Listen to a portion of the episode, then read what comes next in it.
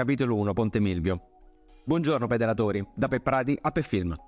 Anche nel giro odierno partiamo dal cosiddetto Ponte Mollo, meglio noto come Ponte Milvio, edificato dalla gens Molvia intorno al duecento avanti Cristo, nonché uno dei nostri punti di partenza preferiti, sia per la vicinanza al quartiere dove il nostro gruppo nasce, sia perché si trova alle pendici di Monte Mario, lungo i cui trail spesso e volentieri andiamo a pedalare, saltare e spesso anche rotolarci nel fango.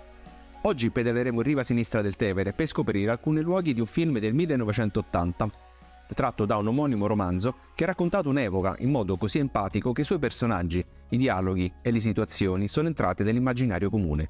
Fantozzi. Il tour di oggi è decisamente disumano, infatti nell'arco di pochi chilometri attraverseremo una gran quantità di emergenze storiche ed architettoniche che ci racconteranno momenti della storia di Roma dalla sua fondazione fino ai giorni nostri. Ci muoveremo tra il quartiere Flaminio, Parioli, parte del centro storico per terminare nel popolare quartiere di Testaccio. Dai, andiamo! Capitolo due. Via Andrea Sacchi. Le disavventure ciclistiche del nostro Fantozzi iniziano con la morte del famoso direttore della Megaditta, sostituito dal dottor Inge Gran Mascalzorni Gran Croce Visconte Cobram, fanatico di ciclismo, il quale invita i suoi gentili sottoposti a partecipare spontaneamente agli allenamenti in vista del trofeo da lui ideato, la Coppa Cobram. Nel film la Megaditta è ospitata dall'edificio ove oggi l'Enea ha sede legale, tra il Lungotevere e via Andrea Sacchi, nel quartiere Flaminio. Si tratta di un edificio per uffici, in cemento color sabbia a faccia vista, di Sebiani, un volume massiccio alleggerito dalle finestrature centrali ed una pensilina di coronamento che media l'attacco al cielo in modo un po' meno brusco. È qui che Fantozzi e i suoi colleghi di ufficio subiscono il primo impatto con l'attività pedalatori. I dipendenti si sono fatti vedere fuori dalle ditta tutti a bordo dei velocipedi, proponendo ad alta voce improbabili sgambate fino a Pinerolo per farsi sentire dal, vice, dal direttore megagalattico, per mollare poi le bici immediatamente dietro l'angolo, appena fuori dalla vista del direttore, il quale però, incoraggiato dal finto entusiasmo dei dipendenti, li raggiunge per sfornarli all'allena, all'allena, all'allenamento. Alla Versagliera! Capitolo tre. Piazza Mancini e Ponte Duca d'Aosta. Passati i campi sportivi adiacenti all'edificio in questione, ci troviamo a Piazza Mancini, un punto della città rimasto purtroppo irrisolto.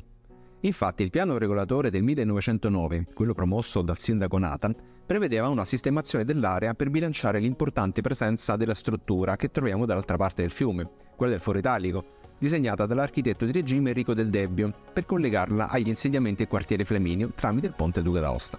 Il ponte fu una mirabile opera di ingegneria per l'epoca, realizzato in campata unica in cemento armato di ben cento metri, più due campate ausiliari come sfilatoie in caso di piena, progettato dall'architetto Vincenzo Fasolo, noto architetto e professore della facoltà di architettura di Roma. Tutto rivestito di bianco travertino di Tivoli e un volume puro, metafisico ed elegantissimo. L'unica concessione alla decorazione la troviamo negli altorilievi sui cippi presenti ai quattro angoli del ponte, che riportano scene della Prima Guerra Mondiale.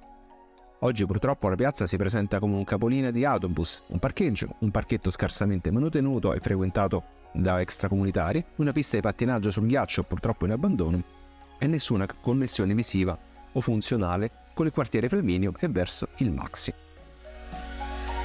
Capitolo quattro. Il MAXXI. Siamo nella zona delle ex caserme di via Guidoreni, strutture militari realizzate ad inizio millenovecento e dedicate agli impianti elettronici di precisione delle forze armate. Ormai la struttura è in disuso da decenni e talvolta hanno ospitato manifestazioni culturali di vario genere. Verranno presto trasformate in strutture espositive e residenziali, tra cui la nuova città della scienza. In questo processo di trasformazione la prima struttura ad essere, ad essere stata realizzata è stata il Museo Nazionale delle Arti del ventunesimo secolo, il MAXXI appunto, progettato dall'architetto, o architetta come vorrebbe qualcuno adesso, israeliana Zaha Hadid nel duemilatré. La struttura è pensata come una sorta di campus urbano, aperto all'attraversamento, alla permeabilità e alla trasparenza. Il linguaggio scelto da Zaha Hadid per relazionarsi con la città è quello delle compenetrazioni dei flussi, l'intersecarsi di direzioni e la sovrapposizione di strati, un tema molto in voga in quel periodo, che qui a Roma ritroviamo anche alla stazione Tiburtina. Un tema molto interessante che tuttavia risente della completa mancanza di quel genius loci che ci consente di riconoscere quella specifica architettura come appartenente ad uno specifico luogo. Il MAXXI infatti è un'architettura che può stare indifferentemente ovunque, non caratterizzando e non venendo caratterizzata dal luogo in cui sorge. Detto questo, nulla toglie la suggestione della spazialità e la qualità delle esposizioni che ospita periodicamente. È comunque una risorsa fantastica per la città. Capitolo cinque. Palazzetto dello Sport. Discorso diverso per un'opera mirabile quanto poco nota, risalente alla fine degli anni cinquanta. Il palazzetto dello sport progettato da Vitellozzi e da Pierluigi Nervi, che si trova a pochi centinaia di metri di distanza. Negli anni cinquanta del ventesimo secolo si andavano scoprendo e indagando le potenzialità di questo nuovo e versatilissimo materiale da costruzione, il cemento armato. Di due debolezze una forza. Unendo la flessibilità dell'acciaio alla firmitas del conglomerato cementizio, i progettisti poterono finalmente dedicarsi alle esigenze emotive dell'architettura, sperimentando forme e metodi costruttivi, come la prefabbricazione di componenti fuori opera, cioè non sul posto, ma in fabbrica, e ciò aprì, aprirono nuovi scenari e formali e funzionali. Il guscio del palazzetto de, di Roma, infatti, è costituito da ben milleseicentoventi elementi a losanga, prefabbricati in cantiere con ferro e cemento, che costituiscono la cupola come una sorta di cappello di un'enorme medusa, appoggiata su cavalletti a forma di Y, che la ancorano al terreno con bordi ondulati. Da fuori si coglie una sorta di schiacciamento della struttura, mentre all'interno si percepisce un'esplosione dello spazio, prodotta dalla diffusione della luce naturale che penetra dall'alto e dalle altre e dalle vetrate perimetrali, che viene moltiplicata e riflessa dalle tessiture strutturali intrecciate. L'avreste mai detto che quella cupola in cemento semi-abbandonata, che nel millenovecentosessanta ospitò diverse competizioni olimpiche, fosse una così mirabile opera di architettura moderna? Capitolo sei. Auditorium Parco della Musica. Proseguiamo in direzione dei Bagherozzi. Eh sì, l'auditorium per intenderci. L'auditorium di Roma, progettato a Renzo Piano ai fini degli anni duemila, una vera ricchezza per la nostra città.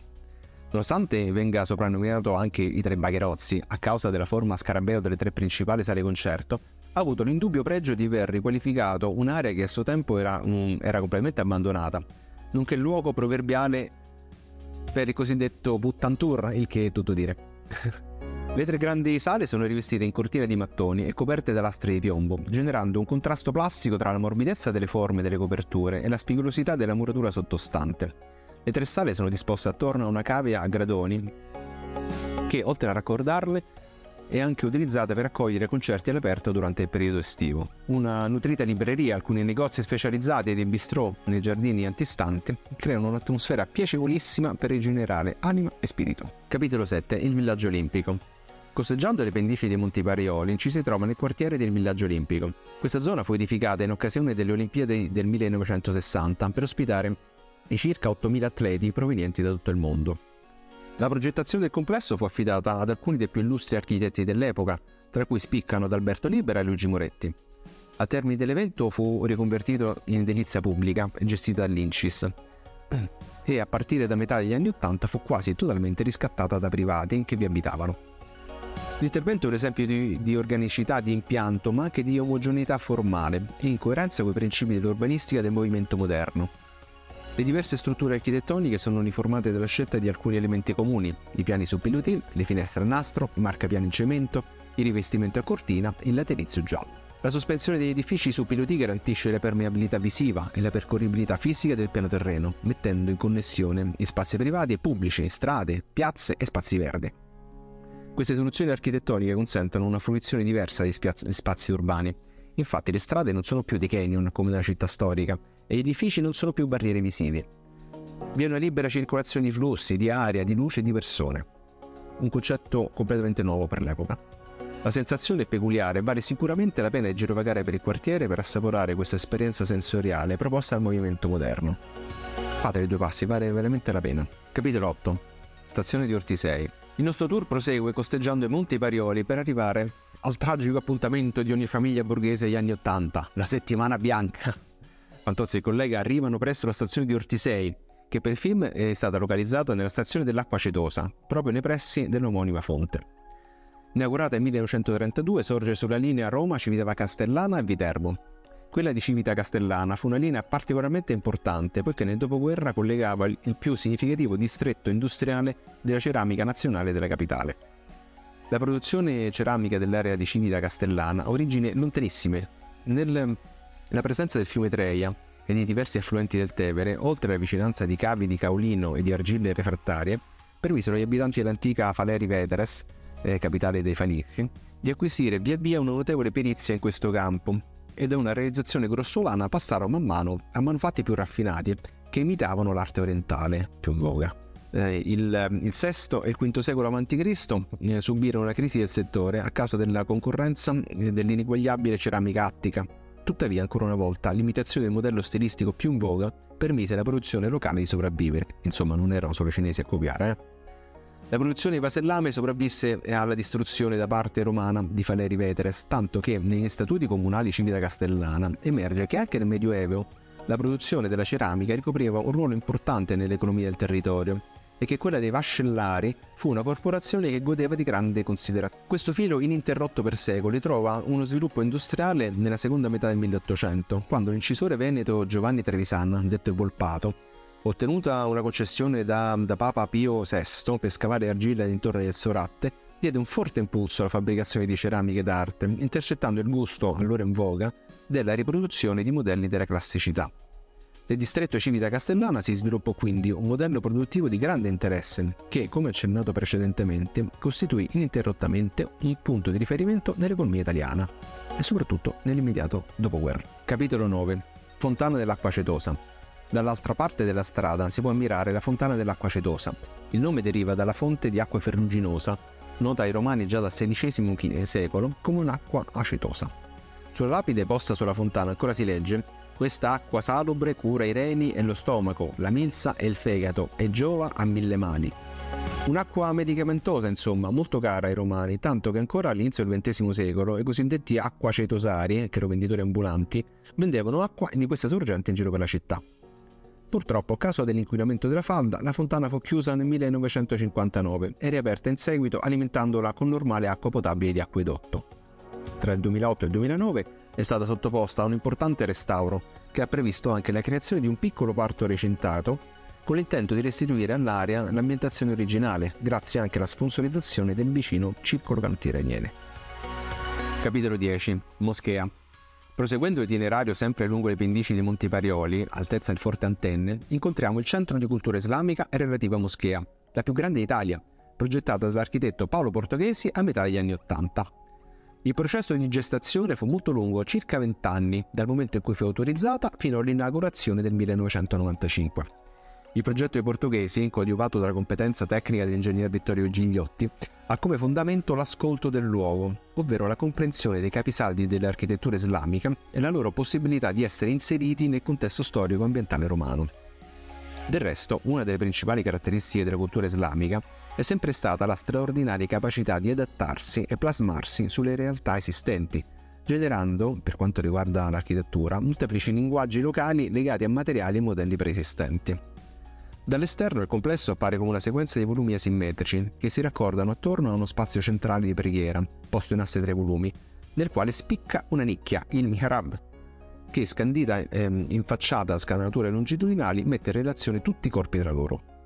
L'architetto ha voluto una grande cupola come elemento eh, distintivo, evocando le celebri moschee turche, ma anche le cupole romane, dal Pantheon a San Pietro. Infatti l'impianto planimetrico, come una moschea classica, vede il sodalizio di due forme diverse, il quadrato della pianta e il cerchio della cupola. Continui furono i tentativi di portoghesi di conciliare la tradizione orientale con quella occidentale, come per esempio si nota nella portata simbolica ed estetica delle fontane e dei giochi d'acqua, propri dell'architettura moresca, ma anche della tradizione romana classica. Peccato che non sia liberamente visitabile, è un'altra opera di eccezionale valore che incontriamo sul nostro percorso che varrebbe la pena di conoscere meglio. Capitolo undici. Forte Antenne. Saliamo adesso su Forte Antenne, luogo delle spassosissime scenette della Coppa Cobram, voluta dal nuovo direttore megagalattico appassionato di bici. Siamo davanti alle entrate del Forte Antenne, che si chiama così per via delle antenne della stazione dei radiotelegrafisti risalente alla Seconda Guerra Mondiale, direte voi. E no, è manco per niente. Infatti, il posto prende nome dalla popolazione che lo abitava, gli Antennati, che non avevano nulla a che vedere a che fare con le antenne, ma che prendevano il nome dal luogo stesso in cui abitavano, Ante Amnes, davanti ai fiumi. Infatti siamo nei pressi del congiungimento tra la Niene e il Tevere. Vi ricordate le cronache di Tito Livio, ab urbe condita, riguardante la fondazione di Roma? Se avete fre- frequentato il liceo classico o lo scientifico, di sicuro non le avete scampate.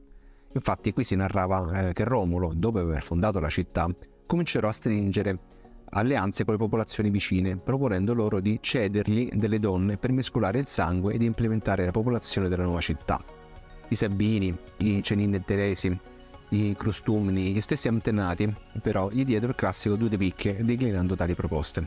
Così Romolo pensò bene di organizzare un ratto, invitando le popolazioni sabine a partecipare a una grande festa, la festa di fine agosto, in, on- in onore del dio Conso, all'interno della nuova città. Ah regà, c'è la festa in città, no dai eh. Durante i festeggiamenti però, a tradimento, Romolo e i suoi sguainarono le spade, trattenendo le giovani vergini e lasciando scappare i maschi, i padri e le mogli, perpetrando così quello che fu riportato come il ratto delle Sabine. Ovviamente le popolazioni derubate provarono a vendicarsi, ma la nota superiorità dell'esercito romano ne ebbe facilmente ragione ed il popolo degli Antennati fu di fatto assorbito dall'espansione della città. I resti di questo popolo furono ritrovati nella seconda metà dell'Ottocento, quando il Regno d'Italia decise di costruire sulla sommità uno dei quattordici forti di difesa della città di Roma. Durante gli scavi emersero reperti straordinari, pozzi, cisterne, mille, perfino una tomba di un bambino. Tuttavia la scarsa coscienza archeologica dell'epoca e la necessità di concludere in fretta un'opera imponente cancellarono per sempre il ricordo di questa civiltà. Nacque però una maestosa costruzione da guerra chiamata Forte Antenne, composta da una grande piazza d'armi con ben centosessanta stanze, magazzini, corridoi ipogei e tante altro. Con l'avvento delle aviazioni e le nuove tecnologie belliche, il forte divenne praticamente inutile, fu abbandonato, per essere recuperato nel periodo della Seconda Guerra Mondiale, quando ospitò il reggimento dei radiotelegrafisti, in posizione strategica, essendo infatti a portata ottica con il Monte Soratte, che ospita e che ospitava il bunker che avrebbe dovuto servire da rifugio alla dirigenza fascista in caso di attacco e che sono rimasti in funzione durante tutti gli anni della guerra fredda, riadattati però a rifugi antiatomici. Nel millenovecentocinquantotto il demanio militare cedette il forte al comune di Roma, che vi impiantò il primo grande campeggio della città. Ebbene sì, ospiterà anche i visitatori delle Olimpiadi del millenovecentosessanta e poi rimarrà in funzione praticamente fino al millenovecentottanta. Da allora però sia il forte che la zona sono precipitati nell'abbandono. Capitolo dodici. Villa Ada. Volgendo l'attenzione verso il centro ci troviamo dentro Villa Ada Savoia per l'esattezza, uno dei quattro parchi urbani più estesi di Roma. La zona era abitata già dall'età del bronzo, come, come abbiamo visto prima, ma l'edificazione comincia nel diciassettesimo secolo, quando il parco era sede del collegio irlandese, in pratica una tenuta agricola. Pervenuta in proprietà dei principi Pallavicino, fu riorganizzata alla fine del Settecento come giardino di paesaggio, creando percorsi geometrici, scorci visivi e piccole costruzioni. I Savoia poi l'acquistarono nel milleottocentosettantadue e la ingrandirono, ma la rivendettero praticamente subito all'amministratore dei beni delle famiglie reale, il conte Giuseppe Telfener, che ne intitolò alla moglie Ada. Ecco, intanto abbiamo spiegato il nome. Successivamente fu riacquistata dai Savoia e durante la Seconda Guerra Mondiale vi fecero realizzare il rifugio antiaereo reale, un gigantesco camminamento carrabile, chiuso da porte blindate, che fino agli anni sessanta ancora conteneva l'arredo originale e resti di armamento. Allo scoppio della guerra la famiglia reale eh, già utilizzava come rifugio antiaereo le cantine della villa, facilmente accessibili mediante botole e anche irredate a modi sal- salottini. Per le sue costruzioni vennero utilizzate le migliori tecniche costruttive del tempo, che prevedevano anche la resistenza ad un periodo di isolamento, quindi con scorte idriche e alimentari. La struttura era quindi dotata di ogni comodità, di servizi igienici, acqua e provviste. La struttura prevedeva anche il filtraggio dell'aria e le prese d'aria sbucavano sulla superficie, rivelandone la presenza, insieme ad un'uscita secondaria per le emergenze. Questi cunicoli sotterranei lambivano le vicine e splendide e antichissime catacombe di Priscilla, nella cui rete si ambienta nel, nel surreale romanzo Che la festa cominci di Niccolò Ammanniti, di cui non vi dico altro, ma me ne consiglio vivamente la lettura. Oggi Villa Ada è una vera e propria foresta urbana, un'orografia abbastanza complessa alterna fitti boschi, con trail anche impegnativi, a piccole valli, giochi di fontane e un laghetto sede di manifestazioni musicali e culturali durante il periodo estivo. Dell'originale disegno non resta quasi più nulla e il bosco ormai ricopre l'ottanta per cento della superficie con essenze diverse, lecce dell'oro, seguiti da formazioni di rubini, ormi e da gruppi di querceti, roverelle, aceri e tigli. Si trovano anche olivi, pioppi, cedri, sugheri e oleandri. Vi sono inoltre molte specie non autoctone provenienti da tutto il mondo e in particolare dall'Africa, la palma da dattero e la cedro atlantica, dall'America viene la magnolia e la sequoia, dall'Asia troviamo il cedro dell'Himalaya e la metasequoia acquatica, dall'est Europa eh, l'ippocastano e dal Mediterraneo orientale l'albero di Giuda. Capitolo tredici. Villa Borghese. Uscendo da Villa Ada, proseguendo l'itinerario verso il centro di Roma, ci si infila subito dentro Villa Borghese, all'altezza dello zoo, anzi bioparco come lo chiamano adesso, lungo la strada che lo taglia in due. La gigantesca voliera da una parte e il rettilario dall'altra, entrambe progettate dall'architetto Raffaele De Vico, accompagnano questo veloce passaggio attraverso i dodici ettari di questo gigantesco zoo realizzato tra il millenovecentonove e il millenovecentodieci, durante la sindacatura del grande Ernesto Nathan e supportato da analoghe strutture nel resto d'Europa. Passato il monumentale ingresso in stile barocco ad opera dell'architetto Giulio Barluzzi, si prosegue attraverso la cosiddetta Valle dei Cani. Nell'attraversamento consiglio di fare attenzione alle traiettorie imprevedibili dei quadrupedi e alle loro deiezioni. Si costeggia a sinistra Piazza di Siena, sede di prestigiose manifestazioni ippiche, e a destra il Linear Globe Theatre, riproduzione dello shakespeariano teatro di Londra intitolato a Gigi Proietti. Villa Borghese è un parco molto caro ai romani e molto frequentato durante tutto l'arco dell'anno, visto che penetra fino nel cuore di Roma e che offre degli scorci davvero commoventi, specialmente al tramonto dalla terrazza del Pincio. Capitolo quattordici. Parcheggio interrato di Moretti. Prima di andare a commuoverci al Pincio sopra Piazza del Popolo, teniamo un attimo i piedi per terra, anzi le ruote, per scoprire cosa abbiamo sotto. Siamo abituati all'idea che un parcheggio interrato sia uno spazio anonimo, angusto, scandito da pilastri colorati con le insegne del settore e decorato da tubi e impianti delle attività sovrastanti. Eppure, sotto i nostri piedi si trovano oltre tre ettari e mezzo di un'opera architettonica ed ingegneristica di ineguagliato livello, almeno per edifici dedicati alla rimessa.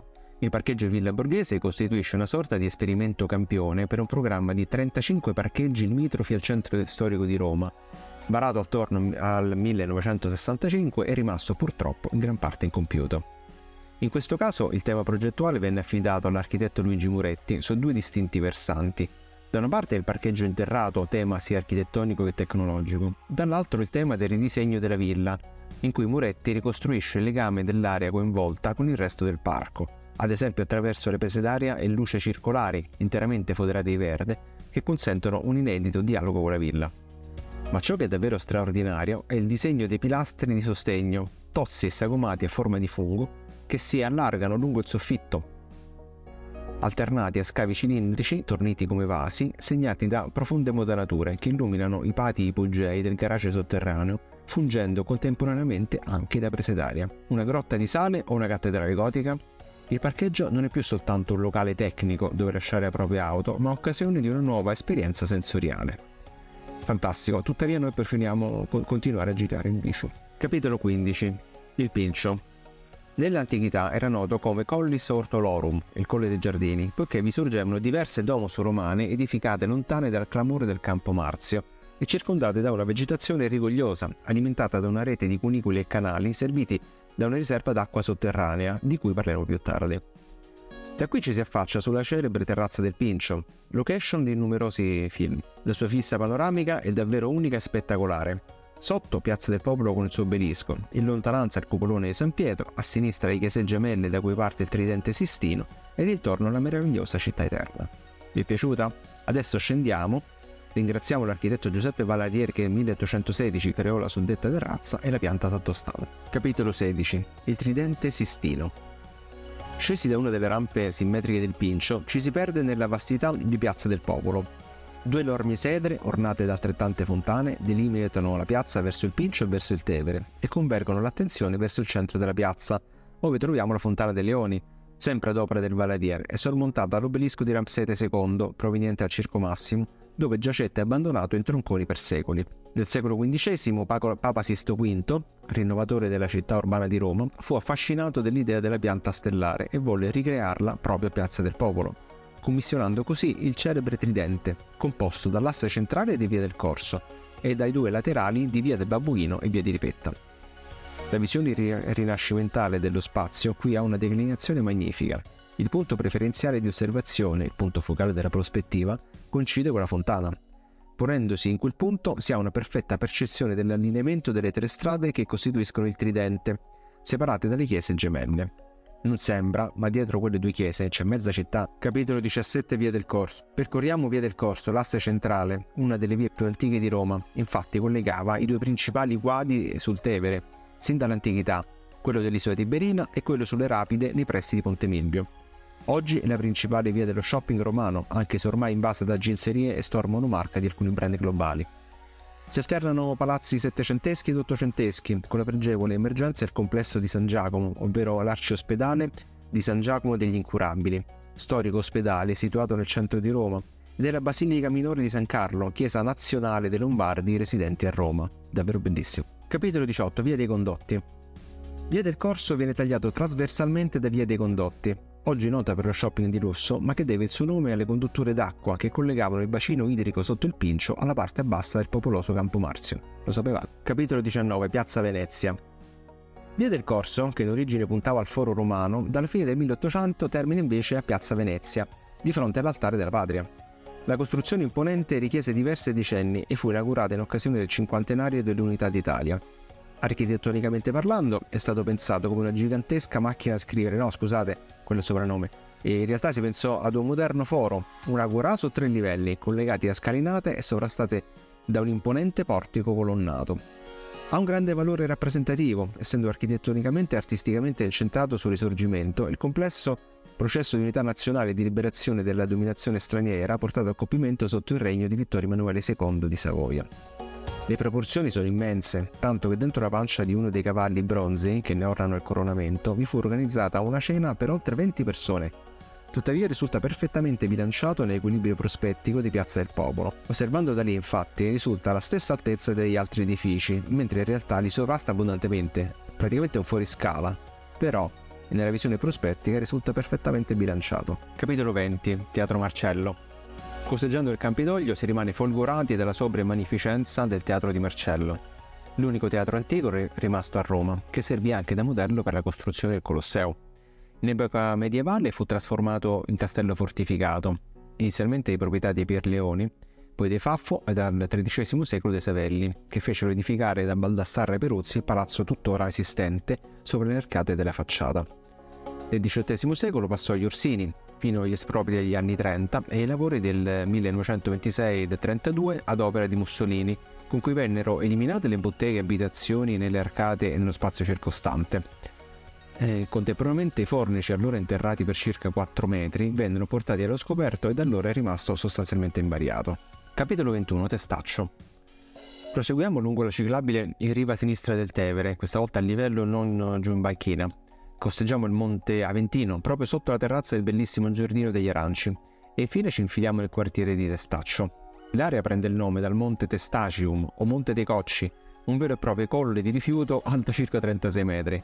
Ok, eh, non immaginiamo adesso una moderna discarica, semplicemente in quell'area venivano accumulati i cocci, in latino teste, eh, delle anfore e degli otri utilizzati per il trasporto di generi alimentari, scambiati nell'adiacente area portuale.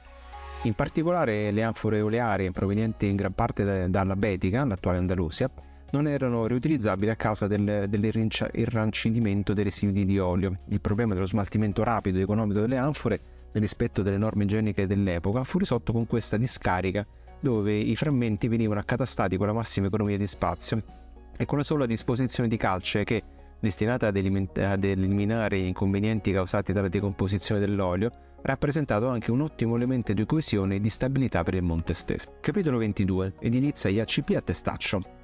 La zona, che aveva sempre funzionato come area di servizio portuale, divenne un quartiere vero e proprio solo dopo l'Unità d'Italia, ovvero quando lo sviluppo demografico eh, spingeva la richiesta di alloggi nelle zone appena fuori le mura aureliane, che al tempo erano il limite della città. Il piano di regolatore del milleottocentosettantuno destinò l'area ad ospitare gli stabilimenti industriali e le annesse abitazioni operaie. Su progetto dell'architetto Herzog fu realizzato il moderno e funzionale mattatoio, mentre le abitazioni popolari all'inizio non furono dotate di rete idrica, elettrica e fognaria, determinando quindi condizioni igieniche precarie. La situazione cambiò solo dopo il millenovecentonove, a seguito del piano regolatore promosso dal sindaco Ernesto Nathan e, e con l'intervento del comune attraverso i nuovi edifici dell'Istituto Case Popolari. I nuovi interventi dello I A C P denotano un atteggiamento radicalmente diverso rispetto alla logica speculativa che fino all'Ottocento ha guidato l'urbanizzazione del Testaccio. Infatti, non sono più fabbricati concepiti per occupare come un monolite l'intero isolato, ma si articolano in più unità, lasciando spazi liberi e zone verdi. Sorprendente è stata la scoperta dell'incredibile velocità di esecuzione ed economicità di quelle case che, a distanza di oltre un secolo, hanno richiesto solo minimi interventi di manutenzione, determinando inoltre una qualità edilizia ed igiene abitativa tuttora apprezzabili. «Cosa mi manca?» diceva Fantozzi nel cortile della sua abitazione di Testaccio. «Io tutto! Una casa stupenda ad ecocanone, infondire un telecomando novantanove canali, una figlia meravigliosa, merav- meraviglioso, e una moglie fedele, io sono più felice di tutti, ho voglia di giocare!» Capitolo ventitré. Conclusioni del tour. Queste parole che dipingevano un apparente uomo piccolo, uno sfigato diremmo oggi, uno da non imitare, oggi acquistano un significato completamente diverso. Nel millenovecentottanta, infatti, la parabola della borghesia era in piena fase ascendente. C'erano diversi status symbol, tra cui quello del possesso di una casa propria, un'auto, gli elettrodomestici, tra cui spiccava anche l'invenzione del telecomando per la tivù, una novità allora. La possibilità di andare in vacanza in luoghi esclusivi, si pensi alle smargiossate di Calboni in vacanza a Cortina. Oggi invece la classe media è in crisi, completamente decaduta insieme al sistema valoriale di quegli anni. Così lo sfigato Fantozzi oggi non sarebbe più così tanto sfigato, con tanto di posto fisso, casa propria, famiglia e possibilità, possibilità anche di passarsi qualche sfizio. Condizioni solo sognate a buona parte delle nuove generazioni. E vabbè, e a noi non resta che pedalare. Ciao e alla prossima.